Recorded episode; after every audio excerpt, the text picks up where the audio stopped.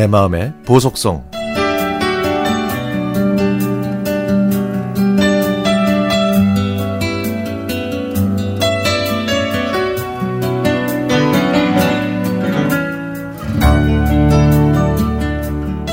사십여 년 전 제가 입대할 때 친구들은 저를 위로한다면서 일주일 동안 저희 집에서 저와 함께 지냈습니다.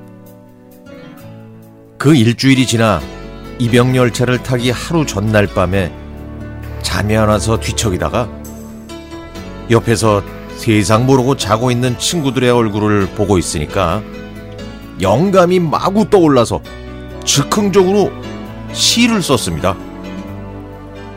제가 친구들을 떠나는 입장이었지만 반대로 친구들이 저를 떼나, 떠나는 내용이었고 제목을 고목으로 정했죠. 나물이라 나물이라. 그대 떠나고 그대 떠난 기억마저 없어도 나 여기에 나물이라.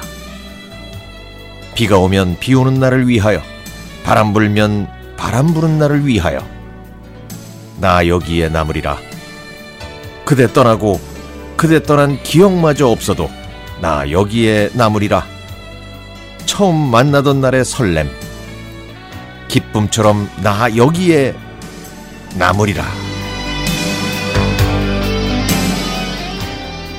다음날 입영열차에 오르기 전에 작별 인사를 해야 하는데 말없이 눈물을 글썽이시는 아버지의 모습에 저는 목이 메어 입을 열지도 못했고 간밤에 적은 시를 친구들한테 건네며 기차에 올랐습니다. 논설훈련소에 입소해 신병훈련을 마치고 자대에 배치받아 이등병 생활을 하던 어느 날, 첫 면회를 오신 부모님께서 편지를 한 보따리 주시더군요.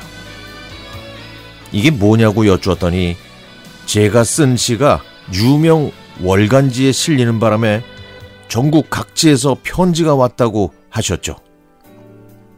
알고 보니까 제가 쓴 그 시를 친구가 월간지 회사에 보냈는데 그게 연재됐다는 겁니다.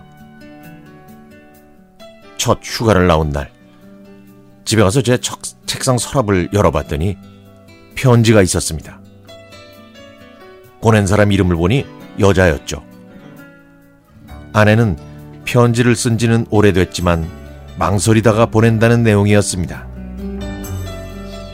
저는 혹시나 하는 마음으로 답장을 했더니 편지가 왔고 그 후로 그녀와 편지를 주고받는 낙으로 군 생활의 무료함을 달랬고 제대 후에는 저의 첫사랑으로 발전했습니다.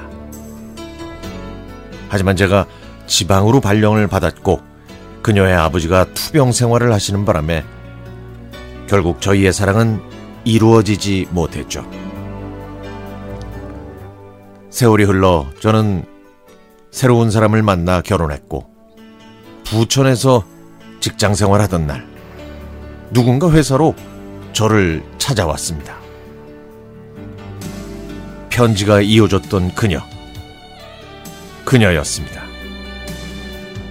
그동안 쌓인 얘기를 나누다 보니 제가 결혼하던 날 그녀도 제가 결혼했던 예식장에 우연치 않게 왔다가 저를 본 이후부터 제 생각을 많이 하면서 지냈다고 하더군요. 그 다음에 한 번 더 만나자고 약속을 하긴 했는데 사정이 생겨서 나가지 못했고요. 그것으로 그녀와의 인연은 완전히 끝났습니다. 저는 현직에서 은퇴하고 예쁜 손자가 있는 할아버지의 삶을 살고 있는데 그녀도 어디선가 저처럼 중년의 길을 걷고 있겠죠. 그녀가 유난히 팝송을 좋아했으니까 어쩌면 이 방송을 듣고 있을지도 모르겠어요. 그 시절을 추억하면서 그녀가 좋아했던 가수 패티 페이지나 호세 펠리치아노, 아프로디테스 차일드의 노래 중에서 어떤 노래든 좋으니까 한 곡만 부탁드려 봅니다.